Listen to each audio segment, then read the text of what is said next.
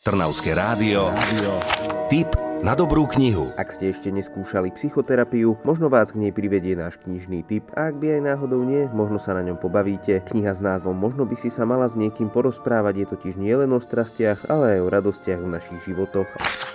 Lori Gotlibová je psychoterapeutka a novinárka. Jej kniha Možno by si sa mala s niekým porozprávať berie čitateľa do zákutia terapeutických sedení. Tie sú terapiou pre pacientov, ale často aj pre hlavnú hrdinku.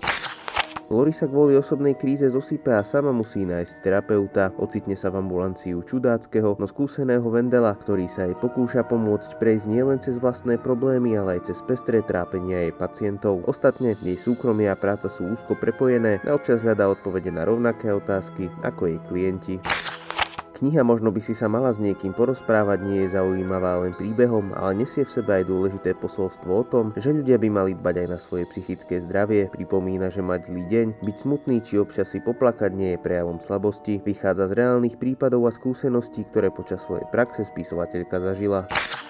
Ak máte strach z návštevy psychológa, možno vám táto kniha pomôže sa tohto strachu zbaviť. A ak aj nemáte takéto ambície, mali by ste po nej siahnuť. Kniha s názvom Možno by si sa mala s niekým porozprávať od Lori Gotlíbovej túžobne čaká na pultoch kníh kupectiev. Čo je nové vo svete kníh ste počuli vďaka kultúrnemu centru Malý Berlín.